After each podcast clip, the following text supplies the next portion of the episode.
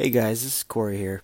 Just wanted to let you know that this episode was recorded a few weeks ago, so nothing was stated in the episode, but due to the events of this past week and the state of pain that the U.S. is currently in, Ryan and I wanted to take this opportunity to say that we stand by our black brothers and sisters across the country and around the globe, and we support the Black Lives Matter movement in its fight against racism, injustice, oppression, and police brutality. Now is a more important time than ever to let your voice be heard, so we encourage you to get involved however you can, whether it be speaking out, amplifying the voices of others in their fight, educating people that might not know better, participating in protests and demonstrations, or if you have the means, donating to the cause to organizations such as the Minnesota Freedom Fund, the GoFundMe of George Floyd, the National Police Accountability Project, the Black Lives Matter movement, and many more. I'll be posting links to some of these in the description. Thank you for listening, and please enjoy the episode. But yeah, uh, I mean, congrats on moving, dude. That's pretty awesome. That's like a Thank you. That's a nice milestone, dude. Checked it off. Yeah, got, I have a house. Yeah. I Yeah. own a house now. I mowed the lawn Yeah, today. you- I was just saying that earlier. You mowed the lawn. That's very impressive. Yeah. It almost sounds like a metaphor still to me. Like I feel like you're like trying to give me secret knowledge when you say that. I, Not- I quote unquote mowed the lawn, if you know what I'm saying. Yeah. Yep. Mm. Oh. Oh. Wow. Okay. Different type of advice now. I, I see. I see.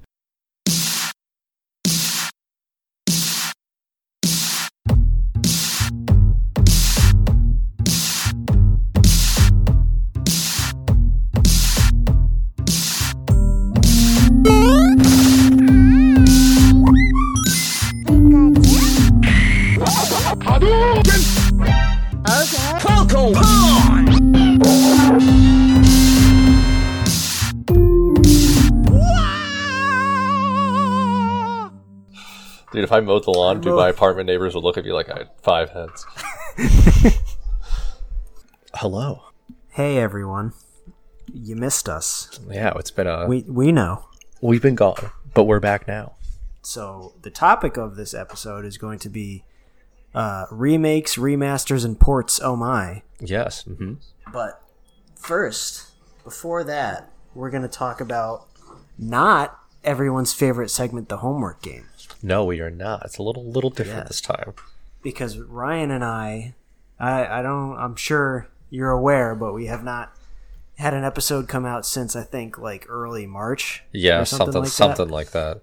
And uh, just happenstancely, we also basically have not played much of either of our homework games. Yeah, it's almost it's, it's almost like a life event that's affecting the world has paused all things, including Yeah, us. some like So- a weird pandemic type situation. Yeah, yeah. Let's not use the p word. Let's use the uh, Flandemic. uh yeah. I like it. I like it. Uh, disaster. I'm just kidding. Um, Yeah, I guess that's the the elephant in the room is that the you know COVID nineteen all that stuff's going on. yeah. So that that that affected our lives it just in weird ways. It's just weird. It's just made everything weird. yeah, know? it makes it everything very strange. Going outside is feels different, which is weird. So that that's one of the reasons that we haven't you know really been doing anything just because that's kind of affecting our lives in one way or another. And then another reason is I moved.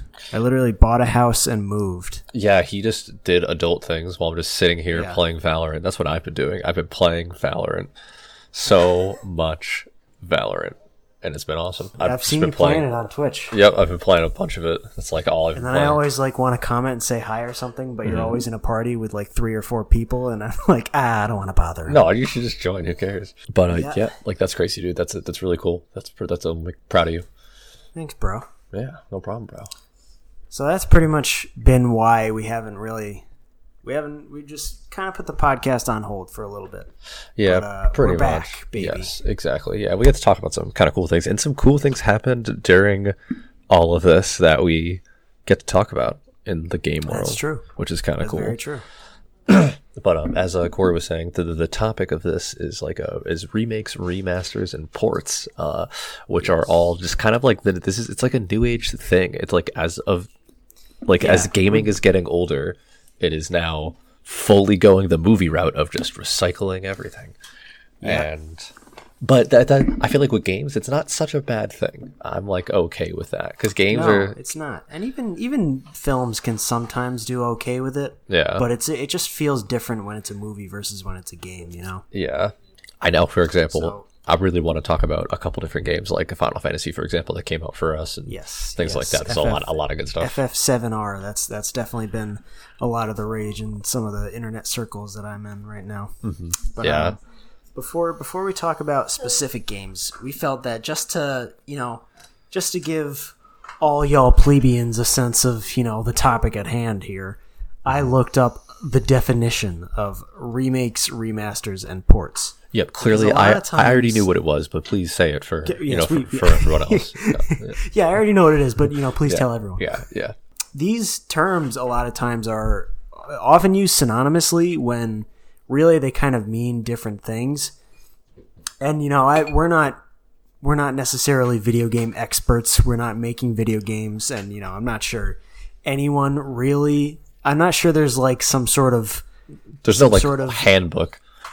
yeah, basically just to draw a little line in the sand between these terms just to just to clarify a remake usually the new game shares a similar name and follows the same story but usually there's changes in content new features to make the game more replayable and longer and address concerns. No i don't like this definition. I disagree. We're off to a great start. Uh, basically re so a remake basically means the game has been made again. It's been made from the ground up. Yeah, I, th- I think I've re- typically Okay, things sorry. that you would see with like a remake are it's got a completely different art style or it's built in an entirely new engine. It plays differently. And the main thing is that usually it doesn't use the straight assets of the existing game yeah, it's definitely usually the game that's done over the most. Like the most work that's been put into the new title. That's like mm-hmm. usually what that usually falls into like a remake category. Yeah, exactly. It's it's effectively making a new game, but already with the game in mind, if that makes sense. Yeah, so- using using the older game as a basis. So an example of that would be like like Link's Awakening for the Switch that just came out not too long uh, ago. Yep, I would definitely say I would definitely agree with that that statement. So then you have remasters, and uh, the new according to I was reading off of Quora by the way. I had a better definition list before, but I lost it Uh, oof. in my in-depth prep for this episode. Yep. mhm. Uh, the new game usually has the same name with remastered or something similar afterwards. Content, gameplay, and story are nearly identical. Only presentation and graphics are changed. I don't think that's, you know, I'm not sure it's exclusively presentation and graphics, but that does basically get the gist of it where Yeah, I would agree for all intents that. and purposes, it's pretty much the same game, but usually maybe with a little bit of a facelift. Maybe they Yeah, some quality of life graphics a little changes and stuff like that. yeah. Yeah, maybe some additional content, maybe some bonus stuff, maybe they updated the textures or something. Yeah. Um, uh, and a, and a, an example of that in the Zelda world would be uh, Twilight Princess HD. Yep. Yeah, or it's even like Yeah. the, the Kingdom Hearts like 1.5 HD mixes is like Yep. a good example of that. Just kind of Yeah, like and uh, like that definition did say, a lot of times it will have some sort of moniker at the end, like HD, mm-hmm. basically, you know, denoting what it is that they did for the most part. And that that is a big one. Basically, just taking games that are older and giving them a facelift, putting them in high definition just to fit with the times. Mm-hmm. And then, of course, the last one, a port. A port is literally just taking the game from one console and releasing it on another console. exactly. And sometimes I mean Yeah. sometimes ports will have like very slight differences depending on Yes. the new console they go to, which is pretty cool. So like they will add Yeah. something that's not like a copy paste, but the major it's mostly a copy paste. Yeah, most of the time it is it's a copy and paste, but like yeah, like like Ryan said, there can be some instances where maybe there's like a neat little thing if you play it on one console over the other. Yeah, exactly. Yeah, like maybe some very, very, very slight differences, but like nothing that you would Mm-hmm. ever really like specifically say it's a different game because of that, quote Yeah, unquote. exactly.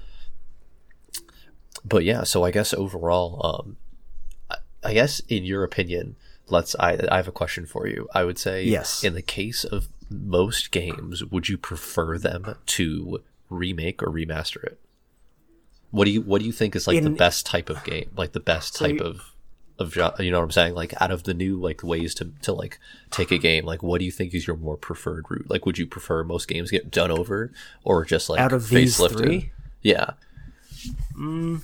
So I know that depends on know- like the title, but like you know, let's say let's say like even let's say they did in partners with the new Paper Mario game, they made a Paper Mario. Yeah. They redid Paper Mario One. Would you want them just to Ah. do like a remaster or more of like a remake to it? Definitely a remake. A remake. Definitely a re- well Okay. because I feel like just the because if they remade that specifically, I feel like the the most likely way that would go is that they would just kind of give it similar mechanics and art style to what the new game is going to be like. Mm-hmm. If if you know what I mean, and I feel mm-hmm. like that might just fall under the umbrella of a remake, just because because I'm thinking to remaster like the original Paper Mario, it would basically just be a little bit crisper looking, a little bit nicer lines and stuff. Mm-hmm. In that case, I would probably want them to remake it. I would say in most cases, I would like them to remake games. Over a remaster, I could see that. And it just I'll here I'll lay my cards down on the table right now.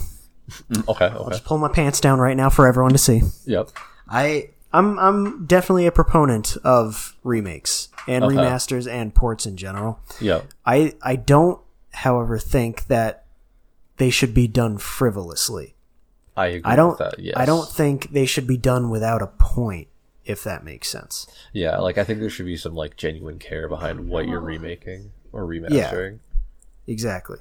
And that's you know, a lot of times there are some there are some series like even even two of my favorite series ever in video games, uh, Zelda and Pokemon. They're they're both getting into a territory where it's like they're kind of alternating between like here's a new game and then to hold you over for when the next new game is here is some sort of remake or remaster Yeah, yeah, yeah. I, I see. they're definitely they're definitely encroaching on that territory and i feel like it's kind of a dangerous path to be treading but at the same time with those uh series in mind they usually do take the take the care to really revamp the game if it's a if it's a remake. Yeah, definitely. They, they they they put enough content to it where I think it's worth it in the end to usually get most of those games. So- like especially so if you care that's an them. interesting that's an interesting question that comes to mind too specifically with uh, link's awakening for switch and i was Mm-hmm. gonna I, I was gonna talk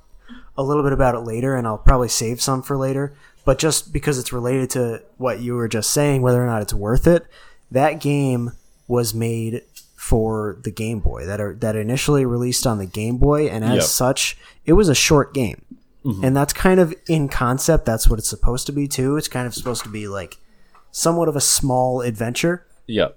But on the flip side of that, you remake that game for the Switch, you give it a brand new coat of paint, make it look absolutely gorgeous. It plays fantastic.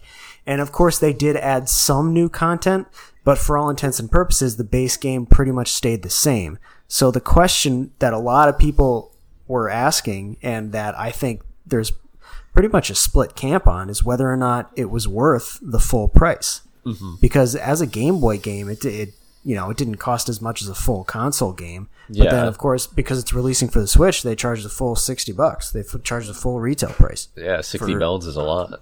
Yeah, and for for someone like me who's a diehard Zelda fan who would probably get that game anyways, it was definitely worth it for me. But I could totally see the other side of that arg- argument for just like a passing Zelda fan or someone who just thinks the game looks cool. They might pick it up, play it, finish it in I don't know ten hours maybe, and then be like, okay, that was uh, Like shit, I'm not done. sure if that was worth it though. Yeah, I that see, I I get that. I think that's something that a lot of people do. That's like definitely the most negative connotation I think to a lot of remakes or remasters is like the pricing point of it because you really are like people. Mm-hmm. You like you can't wrap something like it's totally new where you know what I mean. Like some of that value has to not be there because you're reusing said like IP, which is important.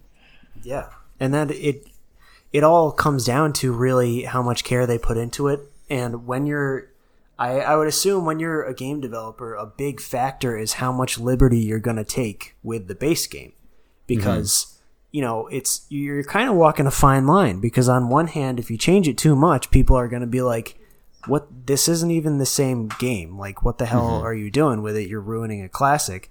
On the other hand, if you don't change it enough, people could be like, okay, I literally already own this game, so why would I buy it? Yeah, and I think I think that strategy only works when they're uh, very very old games. Like I know, for example, one thing. It's funny because people will, would have been very mad if they did change it. Was when they redid the Crash HD trilogy. One, yeah, um, the- there's the all the uh, the N. Sane trilogy. A lot of Yes, the Insanity Pack or the, yeah, the the devs were talking about how they literally ran the PlayStation One levels probably like hundreds of times each level to make sure they got the exact like strafing patterns of the enemies, so that way people that wanted to speedrun the game that did it from the PlayStation One would be the same in the HD one. And so they actually like they took like they they like they left all the glitches in from the old one that they could do. They tried to keep. There actually are That's probably cool. some new ones in there, but they like they tried everything. They tried to keep it literally as if they just painted it better, pretty much. Um, except for you know like some like good ending animation cutscenes that are a little bit different, but like those are more just again like quality of life, like good remaster things. But you know again like to the core gameplay, each level is like pretty much pixel for pixel the same thing, which So- is really so- really cool. In terms of like physics, is it basically the same? Pretty much, yeah, Wow, yeah. that's interesting. See, I didn't know that. Yeah, it, that was one of the that was one of the cool. Like I know, um, I watched a cool video with like uh, of like devs reacting to like somebody speedrunning the game, and that was one of the things they talked about a lot as well. And that was like how watching the Yeah. speedrunners do it, they like they use the same strats as the old one. For example, like you know, like some areas when they're on the like on the uh the warthog and they like ride on top of like the the edge of the bridge instead. In some of Yeah, the yeah. areas, like they kept all those little things. about, yeah. They kept all those little things exactly the same, so like people would do it in the same way. But they were talking about like how much they, how much detail they tried to pay attention to to like make sure that they it felt like just exactly how everyone wanted it to feel. And I think they did they did a Mm-hmm. really good job at like staying true because it seemed like they were like big fans themselves. I think that's another big thing is like the people that make Yeah, them usually course. played the original game, so they like they should already be a fan making it. That's the nice idea about a remaster is that Yeah, now exactly. there's like a fan base and like a like a, a big group liking about some certain things that they probably want to enhance or things they want to take away. People didn't like it in the remaster. Yeah, and that's a big factor in deciding how to do a remake and just doing a remake in general is it's it you have to have a certain amount of reverence for the base game to appease fans and especially that's why like you're saying some of the remakes that are done by literally fans of the game they're the ones that might do the best job of paying attention to the things that worked really well in the original game and you know adding enough new stuff and on the flip side of that you have people who are just doing it just to say hey remember this game buy it again Yeah, exactly. And you can like you can especially if you see like um trying to think of uh oh god I can't think I can't think of the title right now. But um they uh it wasn't like Devil May Cry. It was somebody. I was trying to think. There, uh, there's like, there's been recently. There's a couple IPs that got recently bought up by like bigger, uh, like just bigger umbrella companies. Like, um, I think like Rare, for example, got bought up by Microsoft. So there's like a lot of IPs that are kind of like floating, where the original people, if they want to do it again, really won't be there to do it. And you could, those are a lot Yeah. of games. Like you know, like if they came out with like a new banjo right now, for example, like the original creators probably wouldn't actually be there for it. Where you definitely feel like there's something missing. I think overall, um, there there's like like a different intention to making it, if that kind of makes sense. Yeah, that does make sense. Yeah.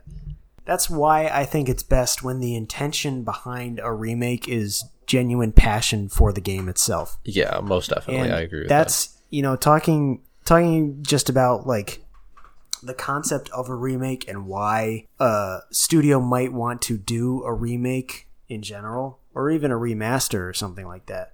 There's a lot of factors that could come into play and I think that's the best case scenario when it's genuinely actually what I think is the best case scenario for a remake or remaster is when it's a classic older game that doesn't necessarily hold up, you know, compared to modern games, whether mm-hmm. it's certain limitations on older consoles that affected gameplay or visuals or audio or something like that that you know back then didn't really hinder the game at all because it was you know effective for its time but when you look back on it now you're thinking like oh that's that's a little dated yeah, and it almost feel feels like- clunky.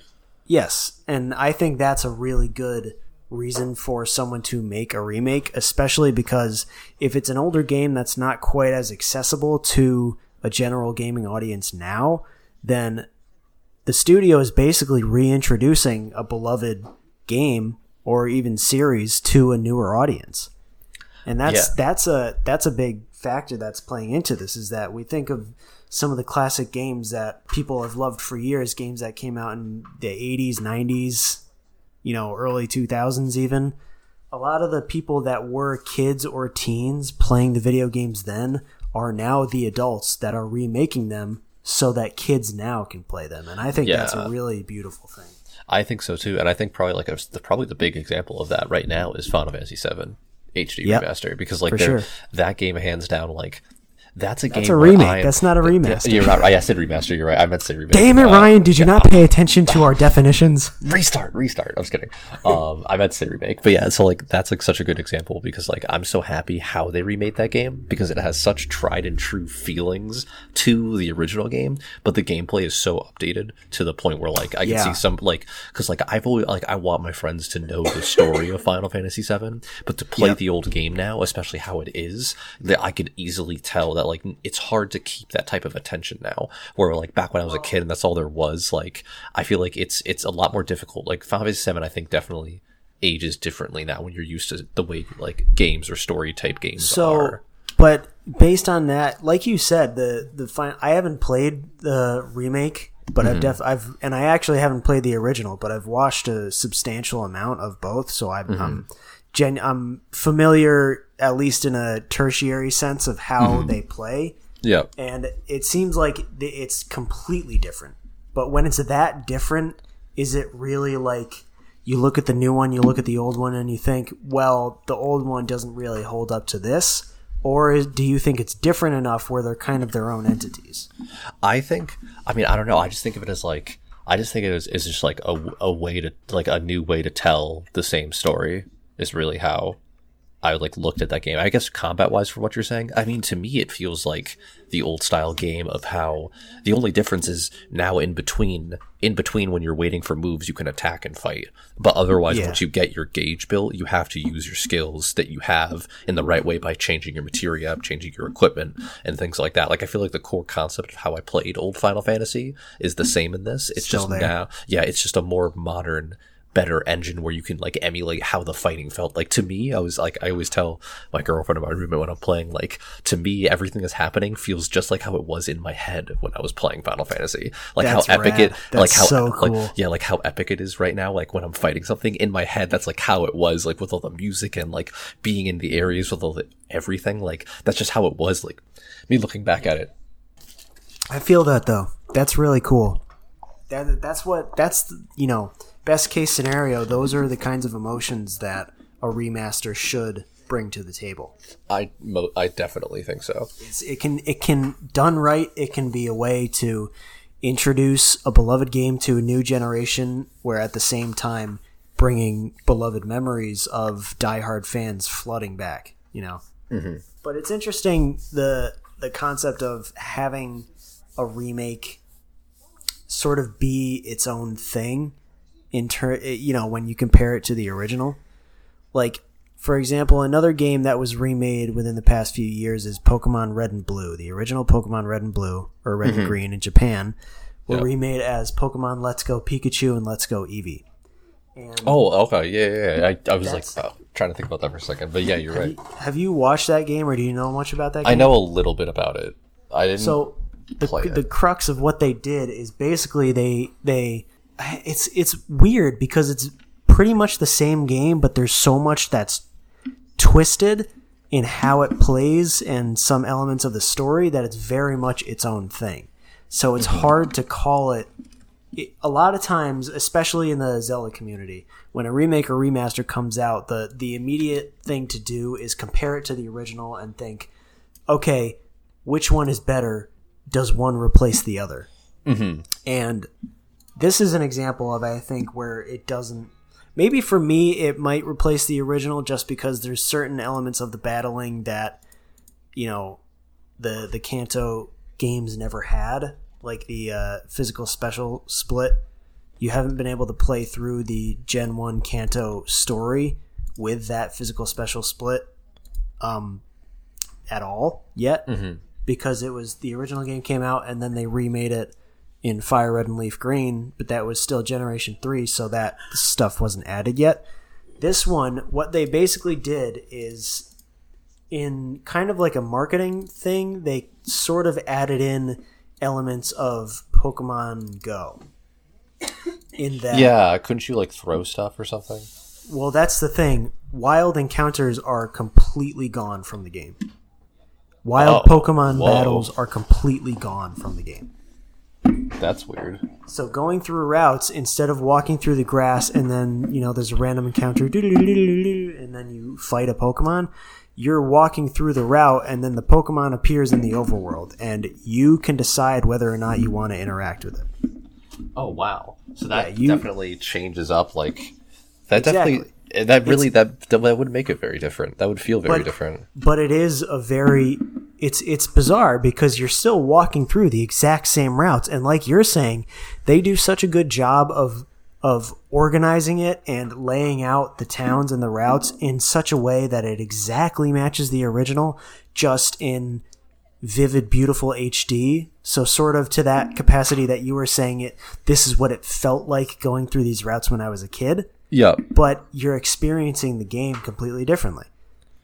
And when Yeah. you if you Okay. choose to interact with a Pokemon, instead of you sending out your Pokemon and then you battle it and you you can either defeat it or you wither its health down low enough to the point where you can try and throw a ball and catch it.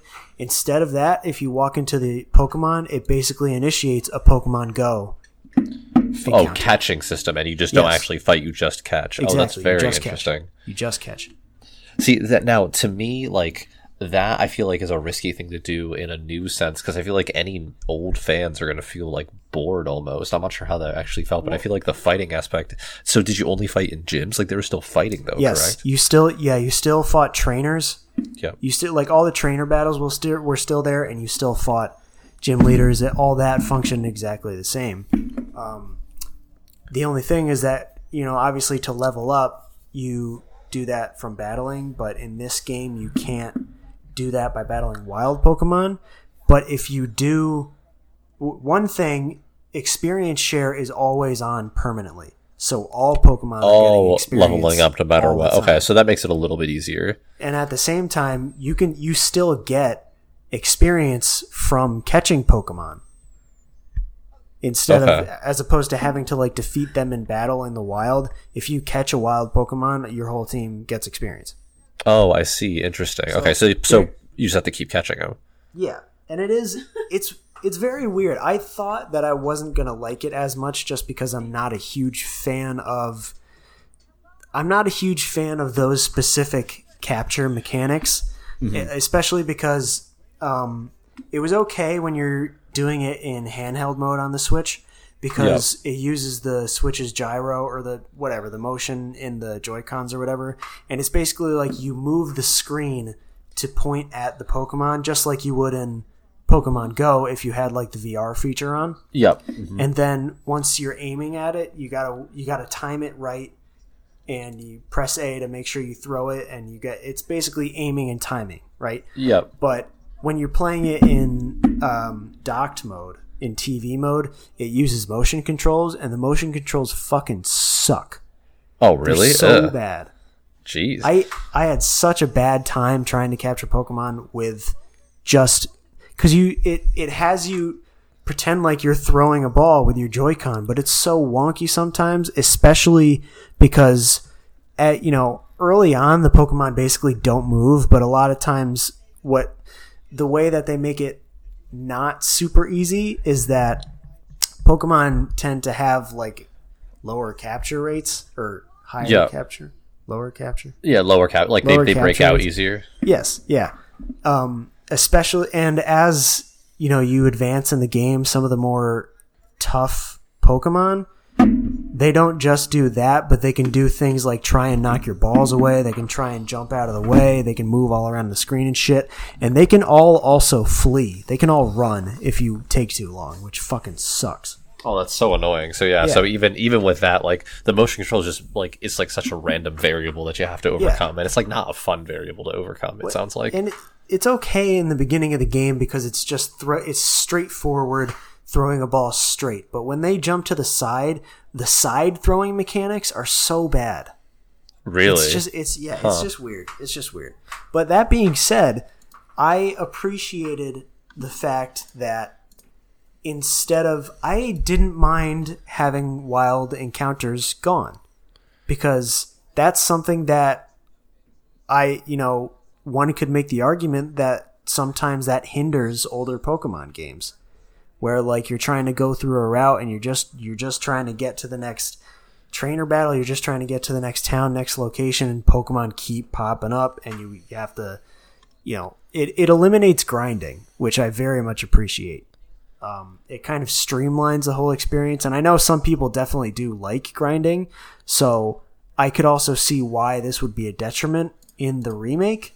But for me personally i don't you know i don't have any attachment to grinding so the fact that instead of instead of having to worry about battling enough wild Pokemon that I was leveled up enough to where I could progress in the game, I could just be like, all right, well, let me just catch a bunch of Pokemon and then my Pokemon will be leveled up already. And that I appreciated. Well, th- yeah, that's good. I can see that being nicer for people, especially if you like haven't grown up with that type of game, and so like it just Yeah. like eh, I do agree. And you know, a lot of people too. Some people don't have like the time or the like the the luxury to like grind x amount of hours into like Yeah. the same little mini game essentially over and over. And so it's nice, like as long as they do it in a way that doesn't make it seem too easy and too like just thrown at you is really like usually what I'm like my biggest concern with most most things like that. But it sounds like they they had a, they they struck a pretty good balance between not making it like they made it hard enough. But I think it sounds like probably if they just fixed the motion controls, it might have been a little bit better. Yeah. Yeah, I just personally had a gripe with the uh with those controls. It bugged me a bit. And it's it's cool because like from a lore standpoint too, it differentiates itself from the base game. Like you're not red anymore. It's weird. Oh, they do okay. this weird thing with like the Pokemon timeline where red and blue are in the game as their as characters, as their own characters. Like blue Oh, is even the final gym leader instead of Giovanni. Oh, that's really cool. Oh Yeah. wow, okay. and your that's actually your rival cool. but it's cool because like your design and your rival's design are very reminiscent of old style red and blue but they're di- just different enough where they can put red and blue in the game and still have them be their original characters like you um your rival's name is trace and it's kind of it he kind of a little bit falls along the stereotype in newer Pokemon games of being the friendly rival. Oh, okay, yeah. I think they I think he has a little bit more depth than that. He's not just completely buddy buddy. But it's interesting because you look at him and you're kind of like, "Oh, this reminds me of that douchebag Blue." Yeah. Okay. like he's yep, like, yep, yep. "Hey man, let's go challenge the gym," you know.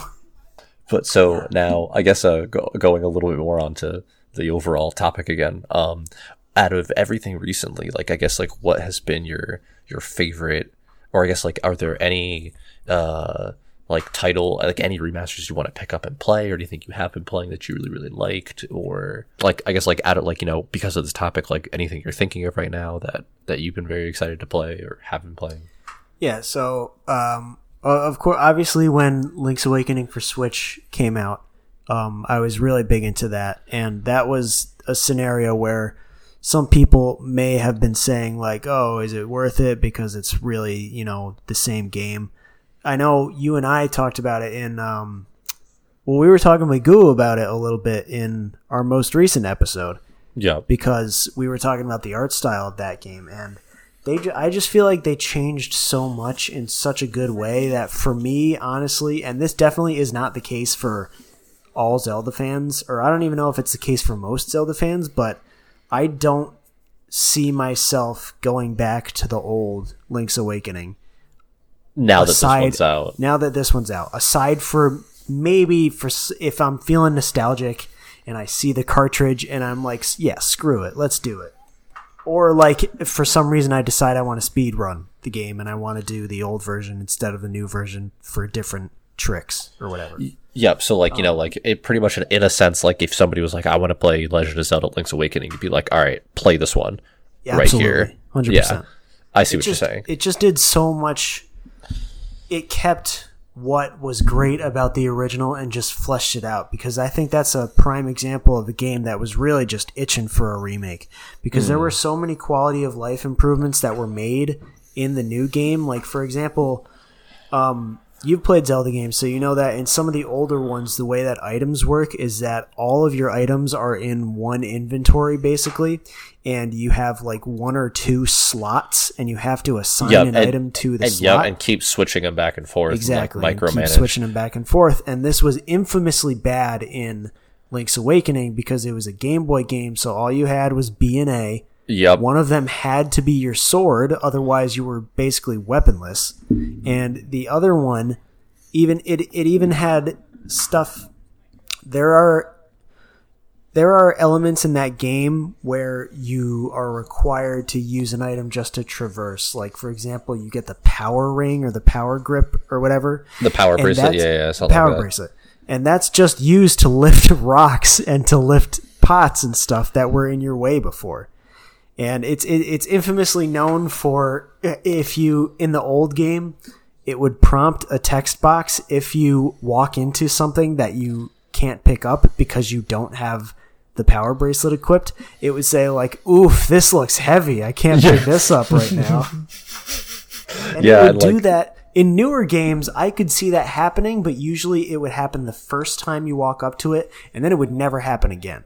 But in Link's Awakening, the original, it happened every time you walked into one of those fucking pots, even after you had the bracelet. If you didn't have it equipped and you You walked just- up to those pots, it would still happen. All of a sudden, it was a heavy ass Thor's hammer that you could not Yeah. lift up. So that that definitely, you know, hinders gameplay because it, it genuinely slows down. It, it it makes you halt in your tracks, pause the game, you know, find the item in your inventory, put it to this slot, unpause the game, it. use Yep. it for its purpose, and then switch back to whatever you were using. And Yeah. in Link's Awakening for the Switch, what they did is they basically mapped certain things like that lifting stuff after you get the power bracelet just becomes a, a regular ability that you have you can just walk up to something and press a it, it's not an item that you have to equip anymore That's very convenient because I feel like another thing would be like um like is like Link's Awakening had the Roc's Feather, right? Yes ju- jumping that's another one too i think Yep. hmm Like that, even that, it sounds like you know. I remember that in the old game, having that equipped instead of having like your shield equipped or something. Yep. And like I'd see an enemy and I'd just jump at it by accident. I'd be like, "Oh my god, no! Exactly, yeah. Why would I do that?" And, And like, yeah, that's it play yeah that's that's one thing it just makes quality of life improvements that are fantastic and it it keeps so much about like obviously it's the same game it's the same dungeons it's the same puzzles and stuff but they reimagine the aesthetic of it. And that that's another thing that you know was begging for it that game was begging for a facelift because it was originally came out on the game boy. And to be fair it had that's a this is an interesting game um to talk about for this topic because it's basically had ports, remasters, and remakes. This one game because the Oh, original yeah, version came out on the Game Boy, and then it had a remaster that came out for the Game Boy Color, Link's Awakening DX, which added color to the game and added like it added a new dungeon and it added uh, the photographs and stuff that you could do that you could use with the Game Boy uh, printer or whatever. And oh, that- interesting. Okay, that that, I didn't know. Either Link's Away, I think Link's Awakening DX was ported to like the 3DS or something, or it's been available on eShops before, stuff like that. Mm-hmm. And then it had the full blown remake in Link's Awakening Switch. So that's that's been through the rigmarole. Yeah, most definitely. And it seems like it actually settled pretty well with on the Switch. And the Switch, I think, Yeah. definitely is a good title, a good a good console to, hold. It definitely to did. hold it And hold they- its home for a while. it was cool because that was one of the only times that I've seen a remake of a game be marketed basically not as a remake. Like it, it obviously was. Like they they called attention to the fact that it was a remake, but they didn't emphasize it when marketing the game. And I think that's evident in the fact that it's literally just called Link's Awakening. It, well, it's called Legend of Zelda: Link's Awakening. But usually Mm-hmm. Yeah, for all remakes, like take take Final Fantasy VII, it's Final Fantasy VII remake. Yeah, exactly. And like you know, Yeah. like it, uh, they they clearly are just trying to they clearly are trying to you know recreate certain things from the old Yes. one. Whereas, yeah, whereas this, it's like, it's kind of cool because it's almost like they're just, they're, they almost marketed it as a brand new game, and it does feel and play like a brand new game. It doesn't, it, it is, it's of course very reminiscent of the original because it has the same enemies, the same story, the same dungeons, same levels, all that stuff, but it just feels and looks and plays so different. Hmm yeah. And then another what what else did I try? i, I tried um uh I think it was Trials of Mana, the remake. There's a Oh, 3D yep. remake of that game. Th- I've wanted to get into the Mana series for a while and I'm I'm probably going to play Secret of Mana first, but I just picked up the demo for the Trials of Mana remake on the Switch. And I started playing that, and that's. You know, I never played the original, so I can't speak to its quality as a remake, uh, but it, it seemed pretty cool. Yeah, I um I've never got into that series, but I heard it was a good, definitely kind of like a slept on fantasy series that a Mm-hmm. You were lot of super people. into Chrono Trigger, right? I was yes. Chrono Trigger is a very very very good game. For some reason, in my mind, those two games kind of go hand in hand. I could I could see that. It's a similar, definitely similar kind of styling. I know the main characters look pretty similar because Yeah, it's they Randi, do, they right? do. Randi and Chrono, yeah. Yeah. But Chrono Trigger is They're definitely a both game. Toriyama, right? Or Uh, wait, I- is, is Mana Toriyama? I don't know if Man is Toriyama actually. I don't. be. Let me check. Uh, Yeah, take a look. I know Chrono Trigger is. oh, uh, yeah. Actually, it might be uh, Akira Toriyama. Oh, actually, yeah. It is. Um, it is Toriyama. Right, Uh, there you go. yeah. So that that only makes sense then. But yeah, I mean, definitely Chrono Trigger is uh, really really good good style. Mm-hmm. But yeah, I can like see like even just like looking at the pictures, you really you could tell that it's a. It's just Toriyama's vibe. Yeah, you it just I mean? looks like yeah, he's got such a good, good art, good style. art style. Such a good art style. He really he really got his own niche there. Yeah. Yep. And then uh, uh, what else? What else was on the horizon that I was looking forward to? Uh, it you know nothing's been officially announced yet, but it's it's only inevitable that at some point they're going to remake Pokemon Diamond and Pearl because that's Uh, a yep. series where it's the they'll do they'll do a new one and then every so often they'll do a remake or a remaster. Um, that's got to be on the horizon soon. I've heard rumors that it's you know they're they're just unconfirmed rumors and it's not one of those ones where it's like this person's a super well-known source who's got connections. Mm-hmm. or something it's just like rumors of people saying like oh it's going to be announced and come out this holiday or sometime next year or something like that what have you been looking forward to Uh, so uh, two big remakes came out in my life really recently. Uh, definitely Final Fantasy VII, which has been fantastic. I haven't finished it. Haven't finished it yet. Um, it's so funny. Uh, it's so it's very very very good game. I really I'm really enjoying it so far. There the, there is a they did a certain part so like it literally made me laugh so much because of was like how I princess princess cloud Yes, that part. Yeah. Well, not not even so. Not even that. So right right before that, when you're in the Honeybee Inn, which is like this like swanky, clearly just like a brothel place. Yeah. Yep. Um, in the game, uh, you have to impress like the lead owner of that game. Spoiler alert, by the way. I'm going to say really quick uh, before I say anything more. Like quick spoiler to this game. If you don't want to listen, uh, skip like five minutes ahead. Um, you're spoiling Anyways. a 20 something year old game Well, eh, well, because they, they do what they do Do- in do this is so it? soup a little bit like so. so when you're trying to impress the guy, he like all of a sudden like he like wants Cloud to dance to like impress him, and so he literally goes into like full K-pop dance mode, and you have to do this like weird rhythm game with like the God. all the different buttons like flying at you. Like it is this literal full on K-pop music video. You're just like a kawaii girl, pretty much dancing by yourself. Like, and then ends up you end up dancing with the dude. Like it's just crazy with all this lights and like it- it's so funny, dude. Oh my god, I laughed so hard doing it. I was like so surprised. But they did the squats perfectly. They did all this stuff uh, really, really well. Like obviously Tifa is perfect. The new waifu, uh, Yeah. the old, the old I've, I've been I've been seeing a lot of uh, a lot of waifu wars come up in that game. Someone knew who Mm-hmm. Yeah. is it? Like someone knew that I haven't. so I, before so- I knew of Tifa and I knew of Aerith, right? Yep. Yep. Uh, there's someone else. Is it Jesse. like Jess or It's- something? It's, Je- it's Jesse. And so Yeah. what's so funny that you say that is so Jesse's always been there as a character, but every like I even for the longest time, like until probably recently with this, thought Jesse was a guy. Like I don't know if everybody thought that, but like in the old PlayStation 1 thing, um yeah, where the characters looked like little blocks. yeah, exactly. Like you really can't tell that like I don't like here, hold on. Like look at this picture I'm sending you really quickly over Discord. Like it's just a little comparison between HD Jesse and obviously when you look at it now you're like, "Oh, that makes sense." But just looking at the PlayStation 1 picture, you can't really tell. you Oh, just yeah, don't really okay, yeah, know. yeah. So like the entire like I just never even Sure. realized that it Uh, was I a girl. that. Like I thought it was a guy the entire time and then Jesse's just this like cool person now in the game, which is pretty funny.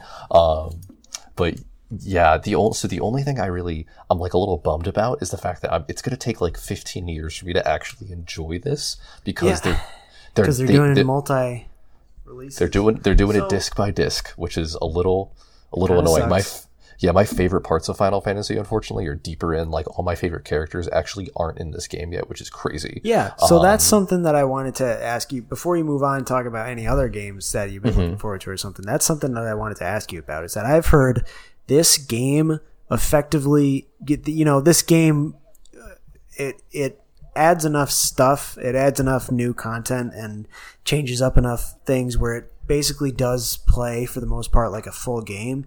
But in terms of the original Final Final Fantasy VII, it only encompasses the first couple hours, right?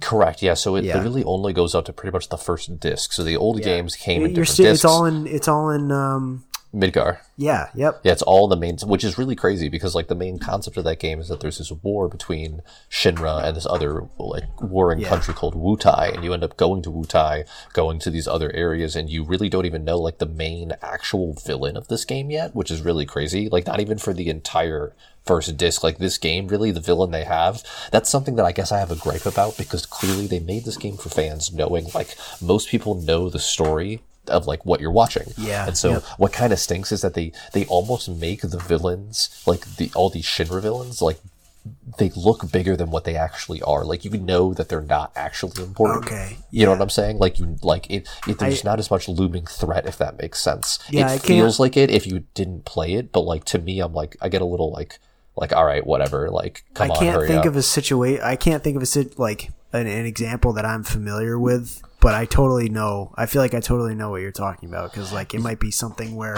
someone doesn't play a big role because you know they're not gonna drastically change the huge story of Final Fantasy VII because they're just gonna do it exactly. in longer term.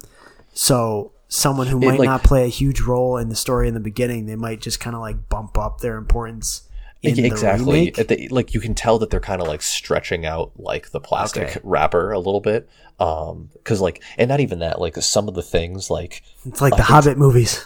kind yeah it- honestly that's a good way to look at it because like so something that i'm a little bummed at is like realistically if you cut away a lot of the stuff there isn't that much like especially when you're doing like the main quests like it literally like it, during a lot of the parts of it it literally is almost like forced cutscenes of like cloud let's go over here and then you go over there and then there's like a little cutscene that's like a forced talking thing and then you get up back to your character and do a couple fights and then there's another forced little like like you can tell it's almost like it's it's like a pause through movie sometimes. Um, kinda- Which so, and I guess like my padded. other old, yes, it's padded. My only other gripe with it overall is because of that. I thought they were going to have more because the game really does still feel like and look this the model engines are is exactly I think it's the exact same engine as Final Fantasy 15. It doesn't feel like they change Ah. much in terms of how how the NPCs react to you and them moving around when you're moving around in the background of them talking. It feels almost par for par with Final Fantasy 15, which came out like four years ago. Yeah. Um, so like I thought at first when I first I'm started sure getting they've done into like minor tweaks and stuff. Oh yeah, but like definitely it- good I- for like to the battle engine because that's definitely Yeah. a lot different.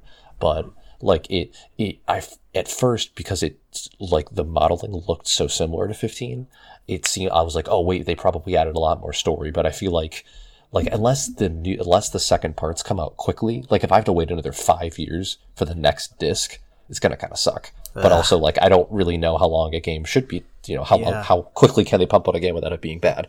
you know like a- well, that that's such an interesting question because this is it's like it, you know, you you you have a general time frame of how long a new game might take to make based on like what their what the gaps have been in between in the past but it's like okay but this is a remake but it's a new game so are they going to have this out next year or in 5 years you know Exactly, and you know, and there's three discs to Final Fantasy Seven. So you know, like, is there like, are there really going to Yeah. be three games that I have to play and, and- buy? So like, now this is at 180 and pay dollar. yeah exactly and then at that point say it does take say it's like four years until the next disc is anyone gonna care that much at that point exactly because like how many people are it- still gonna be on the ride to be like oh man can't wait for final fantasy 7 remake disc 3 coming out in 2028 like I sound like a dude freaking out about a floppy disk. Like I have 50 of them in my basement or something. Like like it's it's it feels too segmented. Like that's something that like kind of irks at me. Like this feels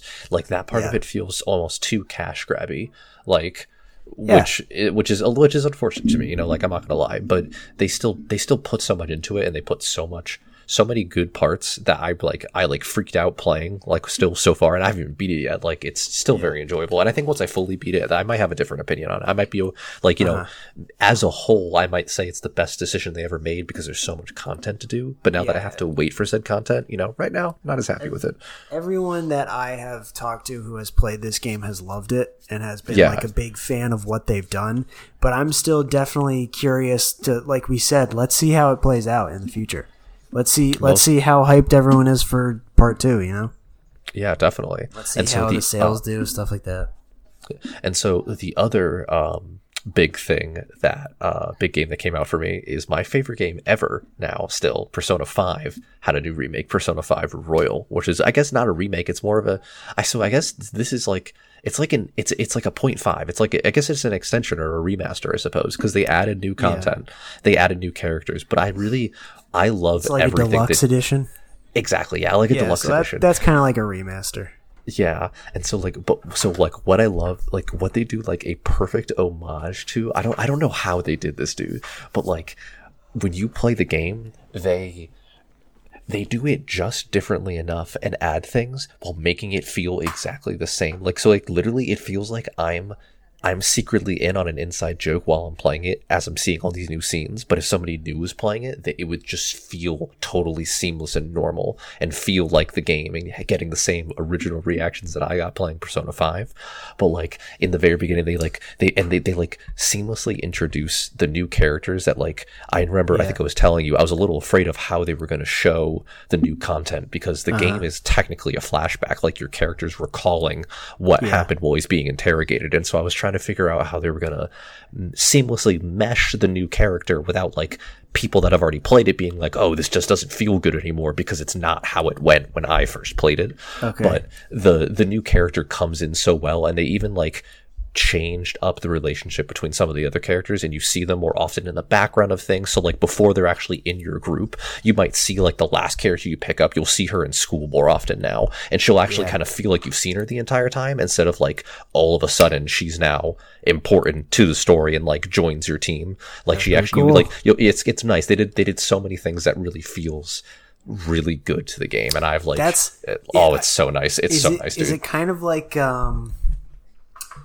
kind of like uh yeah this is a weird oh i guess this is a weird example but this is the only one that's popping into my head did you see lion king one and a half yes, actually, Is yeah, like- actually, that's a, is it that's like a really yes, that's like such a good way to look at it. It's like, one of those things where like you know the situation. It it even plays out a lot of the scenes the same way, but it's like they put additional things in the background, so maybe you see it from a slightly different perspective, ex- but it's still the ex- same. Yep, yep, exactly. And so you know, Yeah. like you you already enjoying the movie, get to watch it as a new experience, but like the same, and But then something like brand new. stuff. It's yeah, exactly, yeah. And so like, and the other cool thing is that Or or, ch- or it's like uh, sorry, it's like oh, so it's just like watching an extended edition of a movie that you've only seen the theatrical version or something. Yeah, exactly. Yeah. There's just a bunch of new, all of a sudden stuff that like, well, it, it it's feels there like and it still totally fits in, but like you just didn't notice. yeah, and now ex- exactly, and now you're like happy that it's there for you. There's Yeah. just you get to enjoy that ride again because like, and what's good too is that you know Persona 5 is a really long game. You know, like I put 118 hours or something into my first playthrough. So you know, Yeah. like a lot of people, like I'm they they changed the dungeons just enough as well that it feels everything feels good still, but there's these extra rooms and extra puzzles that you have to do because you have new effects. Like you have like a grappling hook with Joker now, so there was like whole new ways to tra- traverse the, the the dungeons that you were doing, and they even made the change the bosses up very slightly to make them a little bit more challenging and more tricky, and it was so fun because like it felt the same, and then all of a sudden there was like a key moment where the fight changes, and they like they do it they like they put it in your face just enough that they're almost like i know you played the old version of this boss this is That's the cool. new version of the boss and so it's like really cool so you don't expect it until it's actually on top of you Yeah. and it's like they do they like literally made a 10 out of 10 game at 11 like i'm like it's wow i'm like blow, i'm blown away with how good it is dude like i'll i like it's funny not even in a bad way i'll never probably ever play persona 5 again i'll only Yeah. play royal I, because that they- makes sense. It's it like which is exactly what you want a remaster to be like like exactly what you said with with zelda Well- like i i don't think i'll like with this one i don't think i'll ever play persona 5 though because this, this they just improved it like perfectly it was like the perfect update essentially to the See, game See that's that's tends to be how I feel a lot of time with extenuating circumstances. A lot of times, I feel like a well done remake basically just replaces the original. But Yeah. I, I'm not sure I would agree that that's necessarily the best thing because then it kind of invalidates the older game. You know? it i like i don't know i guess i guess i still look at this as almost just like the ex- it's almost like if you're a true lord of the rings fan you watch the extended version of the movie and Sure. kind of almost like I, you- yeah, but I you- mean that's kind of that's a little different though. I it's guess, like yeah. that's stuff that they that stuff that they still that basically still is the original movie. It's just what they released had stuff cut from it. You know. yeah that's okay I, I guess I know what you're saying because once you see the extended you- edition, you're yeah, not going to go and seek out the. Yeah, like listen, once you've had pepperoni pizza, it's not that cheese pizza is bad, but there was already pepperoni pizza in front of you, and you want pepperoni pizza. You know what Yeah, I mean? Like you just it's can't resist you the pepperoni. Yeah, like if somebody, if like if you they just gave you a, a pepperoni pizza, and then they were like, "Oh, sorry, this is not yours," and they gave you cheese pizza, you'd be a little disappointed. Yeah, yeah, that's, You know, like y- pretty it- true. It's, it's still pizza, and you're not like mad that you're not getting pizza. You're like you're getting pizza in front of you, I'd, but it's I'd probably just be like, actually, you know, can I just can you give me pepperoni on that instead? Actually, Ex- exactly. And so you know, Persona Five pepperoni. I mean, Persona Five Royal, very good game. Persona Five pepperoni edition. it's very, very, very good game. Super good game. Persona Five plus pepperoni.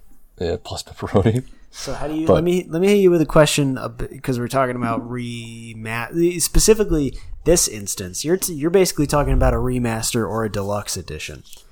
Yes. Something that has been happening a lot lately uh, over the past couple years, particularly with the Switch, is that a lot of Wii U games are being remastered or ported to the Switch, and it's uh, it, this is such a strange situation for me because I I think the general public is very very approving of it because the games themselves are really good games already and then they're being released on the Switch which is a much more superior accessible- console. It's a much more superior console. It's much more accessible. Way more people have it as opposed to the Wii U which sold like fucking shit.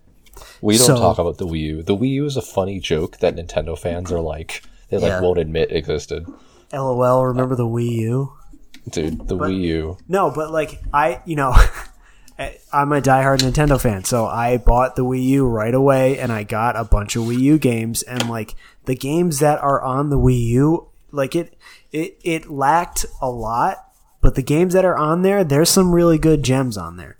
And I I'm a. it's weird because I feel salty that now they're coming out for the Switch and they're being remastered. And but you have to like buy them all over again. well, that's the thing is that I haven't really been buying them because I've looked at the remasters and to me, I I look at it and I'm thinking like, eh, okay, well, I still have it for the Wii U and like I'm not sure the additions are worth it. And then Yeah. everyone who didn't buy it on the Wii U because they didn't buy a Wii U buys it for the Switch, and everyone's fucking loving it on the Switch. And I'm just like, And you, yeah, you but feel like, like you're not invited to the years you, ago. You feel like you're not invited to the party, or like you're like that kid that you're that kid that was like, "Oh, dude, this is so cool," and everyone's like, "Dude, that's so stupid." And then and, like, then they all later, love they're- Yeah, and then a year later, like, "Dude, this is so cool," and you're like, "Oh, fuck." But Yeah, I guess that- that, raises so from a from a standpoint of of I don't do you think that's the right thing to do on Nintendo's part because it's like the games already came out and they literally in the grand scheme of things they they just came out.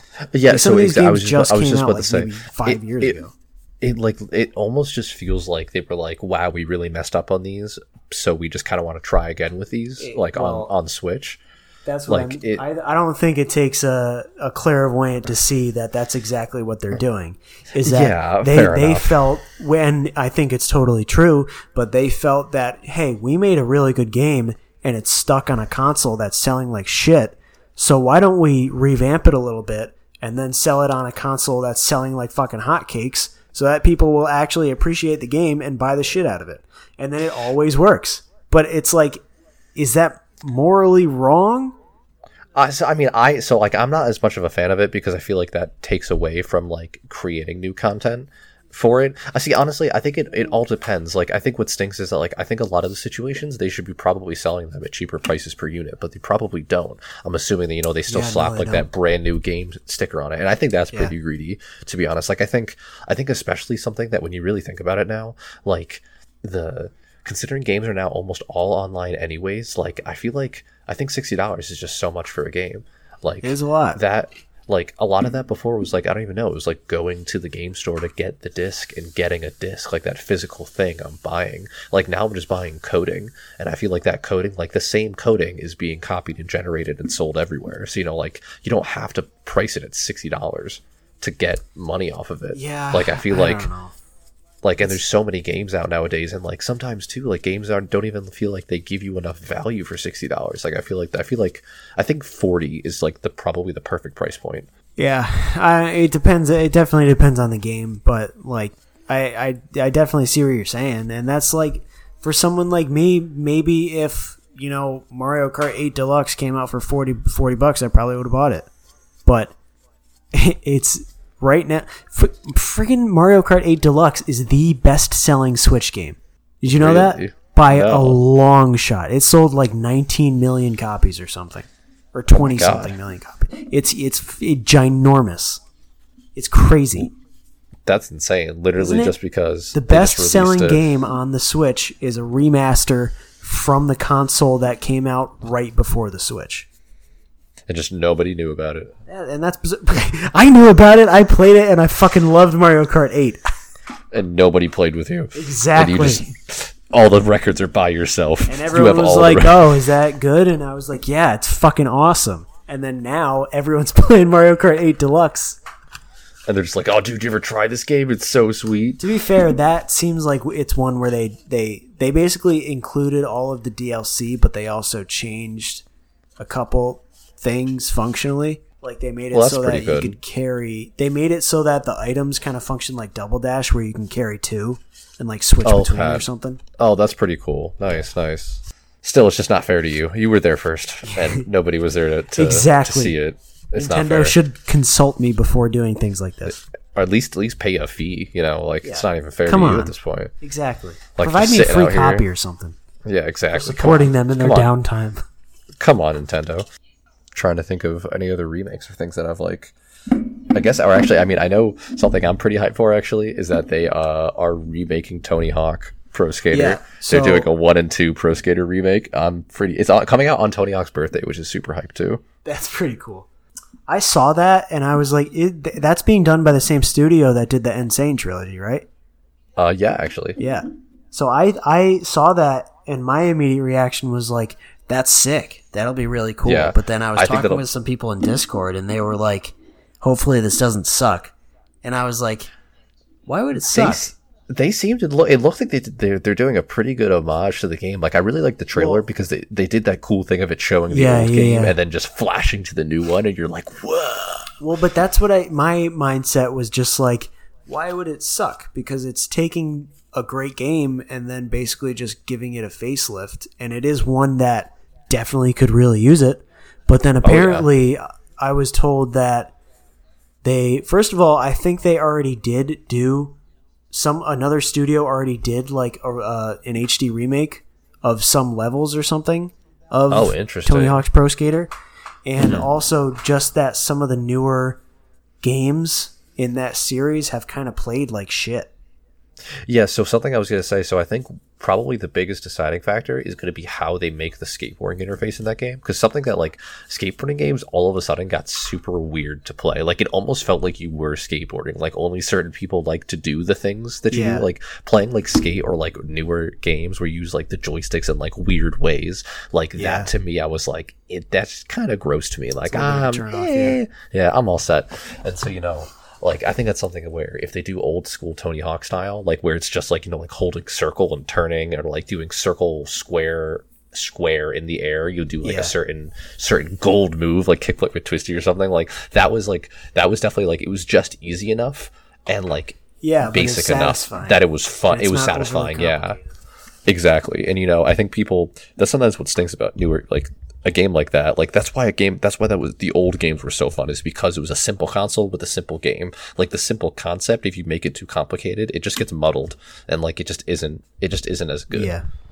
Do you, do you have any uh any are there any remakes or remasters that have come out over the years that you think are bad? That you think just totally did the original game dirty or are just like garbage compared to the first one? Um I'm trying to think that like have really failed overall. That's kind of I yeah, I, I can't, can't really really- personally think of one either specifically, but I one that I have definitely heard some people say this game does not Super Mario 64 for the DS. I guess that one I could see. I could see that one just not. But- I I would say it just it. So I feel like any game that they play the original game more still or prefer it over the remaster is considered a failure. I would say. You know what I mean? Like Yeah. it might not be bad in a sense, but I feel like I would say that would be a failure because I feel like anyone that plays Mario sixty four is more than likely to play, play the original, the original version. Of, of course. it. Yeah, Unless you know, the it's like rumors are true and it comes out for the Switch, that'd be fucking be- nuts. That would be nuts. I think a lot of people would lose their mind to that. I wonder how. I wonder what they would do if they would keep all the things. They would have to, right? They'd have to keep all the tricks that people have discovered. Um, oh, They'd have to. Maybe not all of them. Who knows? know. No, that does. You know what? That doesn't seem like a very Nintendo. I don't know actually, because in Ocarina of Time 3D, there are specific little glitches and stuff that you could do that they they keep in the game. Not even glitches, but just like little Easter eggs, like being able to hook shot onto the the sand goddess's nipple. Wait, what? They, yeah, in the in the original in the Spirit Temple, you know the giant like sand goddess. Yeah, yeah, yeah. there's like a teeny tiny like section of like her nipple where if you hook shot to it, it it acts as like a hook shot point, so you can hook shot to it, pull yourself That's to so it. funny. They Oh my god, in the in the remake. that's amazing. I did not actually know that. Yeah. That's super funny. Stuff like that's cool. But but Super Mario 64 DS, that's a game that you know I played Super Mario 64 when I was a kid, and I fucking loved it. And I bought, well, I didn't buy it, but my parents got it for me when it came out for the DS, and I played the shit out of it. They added 30 new stars. Did you play the remake? Really? No, I never played the remake. So it's bizarrely different. You start the game as Yoshi. What? Yeah, you play you play you can play the game as Yoshi, Mario, Luigi, and Wario. They all have their own Whoa. different power-ups. You start the game as Yoshi and you have to unlock the other characters one by one. They add totally brand new boss battles and areas. They add totally brand new worlds to the, and they add a shit ton of brand new stars to the point where it's 150 stars instead of 120. Oh And wow, that's they they that's add a shit ton of like just totally random like DS era mini games as part of the game. Huh. Yeah. See, that sounds. See, now that sounds like. See, now a total Nintendo move would be to release that version onto the Switch, oh and not the original.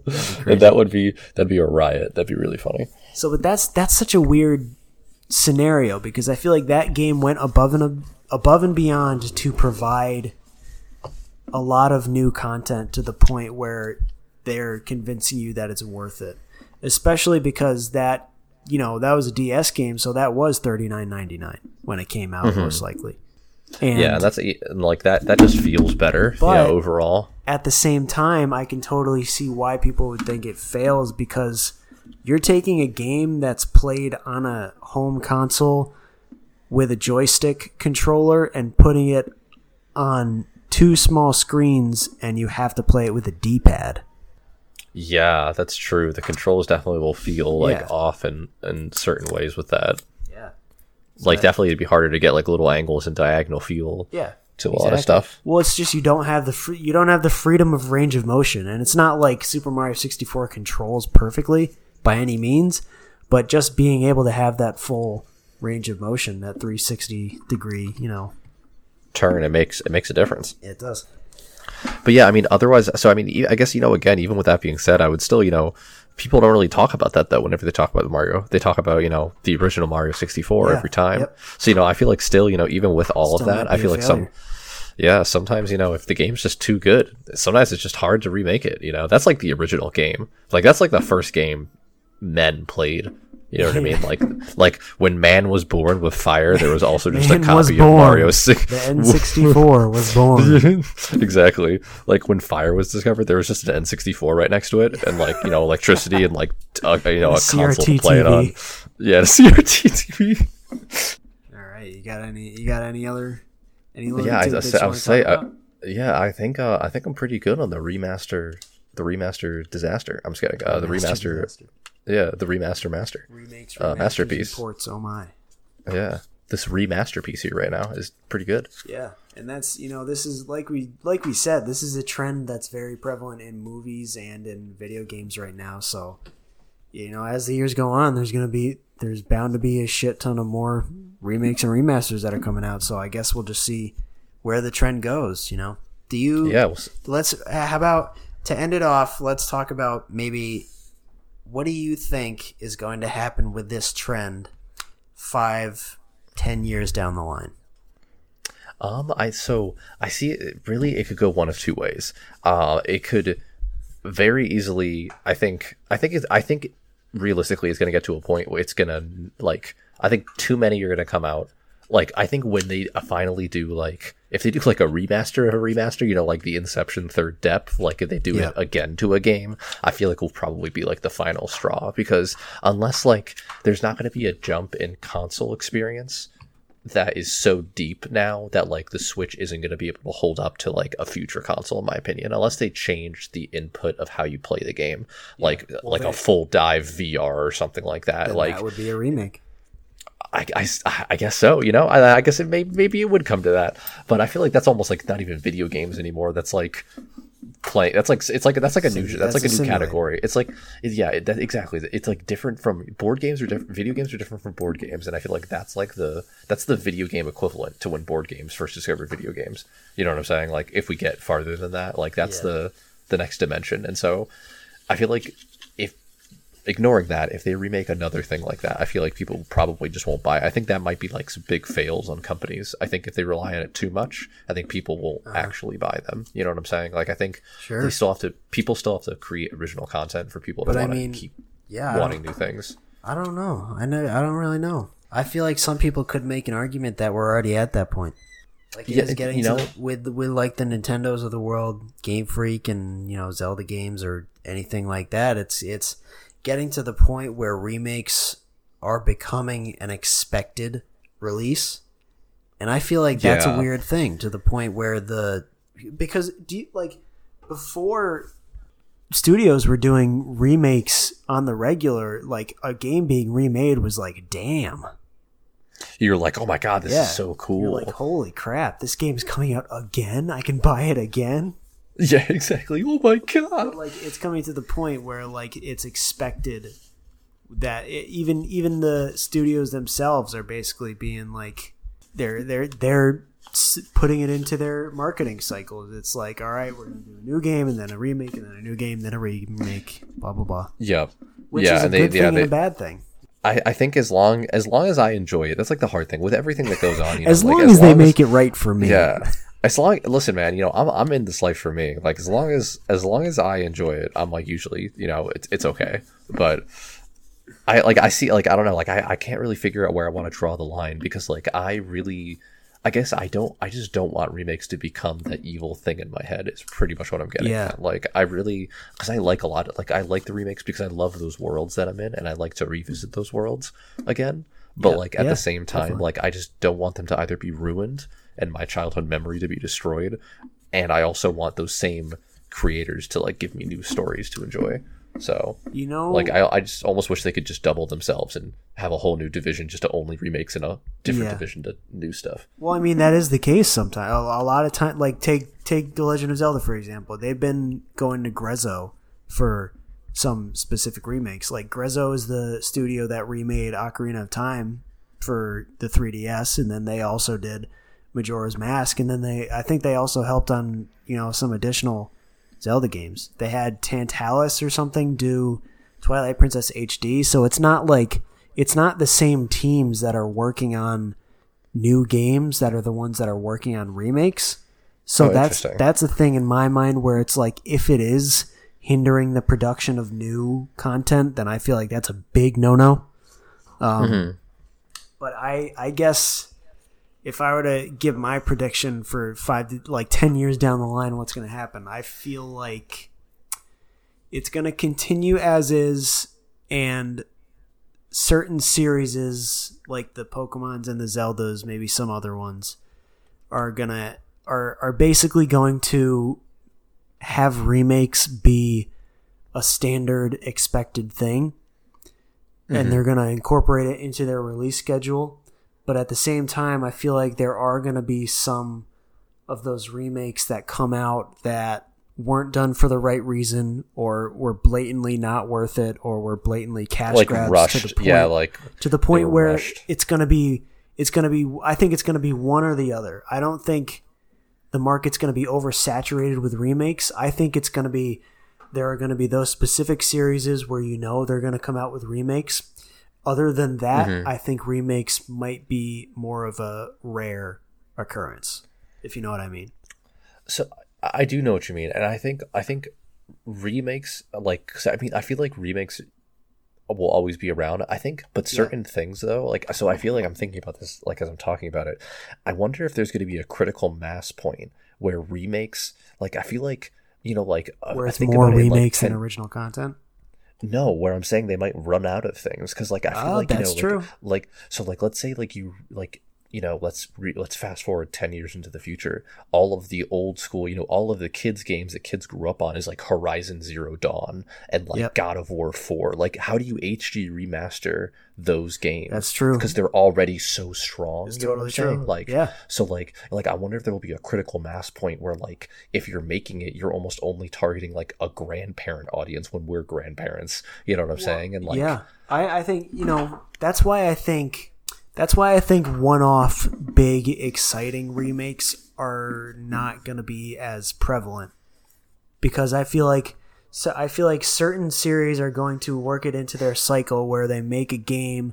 They, it's going to take so long for them to make a new game that by the time they make a new game, they will have had a big enough gap where they can remake an older game so that Oh, af- so that okay, after that new game comes out, they can be like, all right, let's remake that older game, and then after that, they'll make a new game, and then after that, enough time will have passed. But I do see what you're saying. Some of these, because remakes are the big trend right now, it's like people want. It's like, all right, you remade this one, now remake this one, put it out now Yeah. because I want to play this one mm-hmm. remade. yeah, And it's like yeah. you think of just to bring it back to the Legend of Zelda, like I always do. They one of the one of the first big ones for them in terms of remakes was Ocarina of Time 3D, and that came out in uh, 2012. I want to say, I think 2012, which was Ocarina of Time came out in '98, so that means it was a 14 year difference. Is that correct? Yeah, uh, 98. Yeah, 14 year. So then Majora's Mask 3D came out in 2015, and Majora's Mask came out in I think 2000, so that's 15 years. Yeah. But then Wind Waker HD, which granted was not a full blown remake, it was a remaster, but that came out. I think that came out in 2013 as well. But Mm-hmm. Wind Waker came out in 2002. So Yeah, that's so only 10 years. So we're now we're getting to a point where the gaps are becoming increasingly tighter smaller. and tighter. Then you Yeah. have Twilight Princess HD, which I think that was also like a 10 year gap. Maybe, no, it was because I think that either came out in 2016 or 2017. Twilight Princess came out in 2006. And now people are talking about, in the Zelda community at least, people are basically saying with assurance that like Skyward Sword HD is just a matter of when. It's not a matter of if, it's a matter of when it's going to come out. But Mm-hmm. Skyward Sword came out in 2011. So it's it hasn't so, even you know, been it- 10 years. Yeah. Or wait, 2010, 20, 2010, 2011. I don't know. Yeah. Yeah. So, so I mean, we're getting close. Yeah, but that's the thing is like what's an acceptable amount of time, you know? Yeah, before before it comes out. That makes. I, I see what you're saying with that. I mean, Because that's I feel like at a 10 year- 10 I feel like, like- you're saying at a certain point, if a game still holds up and doesn't need a remake, should it be remade? You know? Yeah, it should. Yeah, and exactly. Like you know, and that's probably like the line that we keep talking about. Like, if it actually is like a cash grab, or if it's, is, is there like some genuine desire Yeah. to make the game better here? For sure. It is getting late. Well, my friend, it's been fun. Thank you, uh, everybody, for listening to us tonight. It's been a it's been a fun one to record. I'm happy we're doing it again, dude. It Me too. good. I, I missed Feels it. good I was itching. I was itching to record. Yeah, dude. Jess was just getting tired of me talking for an hour and a half straight. so you know, I, I had to had to contain Oh, jeez. She was like, "Good God, I can't even get a word in edgewise." this again. What the fuck? Yeah, God. If you say if you say power player player power podcast, We didn't even more say the name of the podcast. we didn't at all. what is this, Is the- podcast, Ryan? this this is the pepperoni power. I'm just kidding. Uh, Pepperoni Power Podcast. this is uh, the Player Power podcast. Uh, this is episode seven. Seven. right? Yeah. This is speaking of seven. You know, Final Fantasy seven. This is episode seven. I like that. Yeah, we'll have to make a remake of this episode at some point with like a, with H with HD titties and J pop dancing. Yes, so that'll be that'll be that. Look forward to that, guys. Keep, Um, keep an eye out for that. Yeah, but uh, we should be making a new episode. We'll make it. We'll try to release it pretty quickly next time. Um, we, you know, we'll have an update on the homework game and stuff for you guys as well. yes, so we gotta. I gotta to that. gotta pick that back up. Gotta keep playing. yeah gotta keep playing gotta gotta keep grinding. Um but anyways guys uh it's been fun. Um you know again my name's ryan. It was great to talk to you guys. Uh, you can follow me on twitter instagram uh twitch at shadowhawk ssb um like i said before I was, i've been playing a bunch of valorant. I've been doing a bunch of uh, i have some project m videos in the works that i'm working on as well so that'll be fun to release and do. Um because i have some like cool some cool combo ideas and cool combo videos that i'm like kind of like working on on the side so look forward to that at some point. It'll be super fun. I can't wait and uh, and who are you, my friend? I'm Corey Richmond. You can follow me on Twitter at Corey Richmond and at, on Instagram at Corey Richmond six. I think I've been saying I think it's that for this whole podcast, and I haven't bothered to check. Clearly, he's very much on Instagram. He is he's what they call an insta thought. He's obviously on, on there all the time. That's me. On there all the time. Yeah, that's Corey right there. Uh, anyways, this has been the Player Power Podcast, so thank you for tuning in. Um, yeah. Yeah, guys, share it with your friends. Thank you so much. And we'll, uh, Oh, you wait a minute, and also give us a like, give us a comment, smash that subscribe button. yeah, follow us on whatever you're following us on. Yeah, yeah. Fo- follow us or give us a like or a heart or a comment or anything like that. Feel free to reach out to either of us, anything like that. Yeah, we you know we appreciate any, any feedback. It's cool to cool to kind of see anything come back to us in that way. It's pretty neat. And, you know, it, it feels it feels complete. So All right. Well, have a good night, everyone. take care.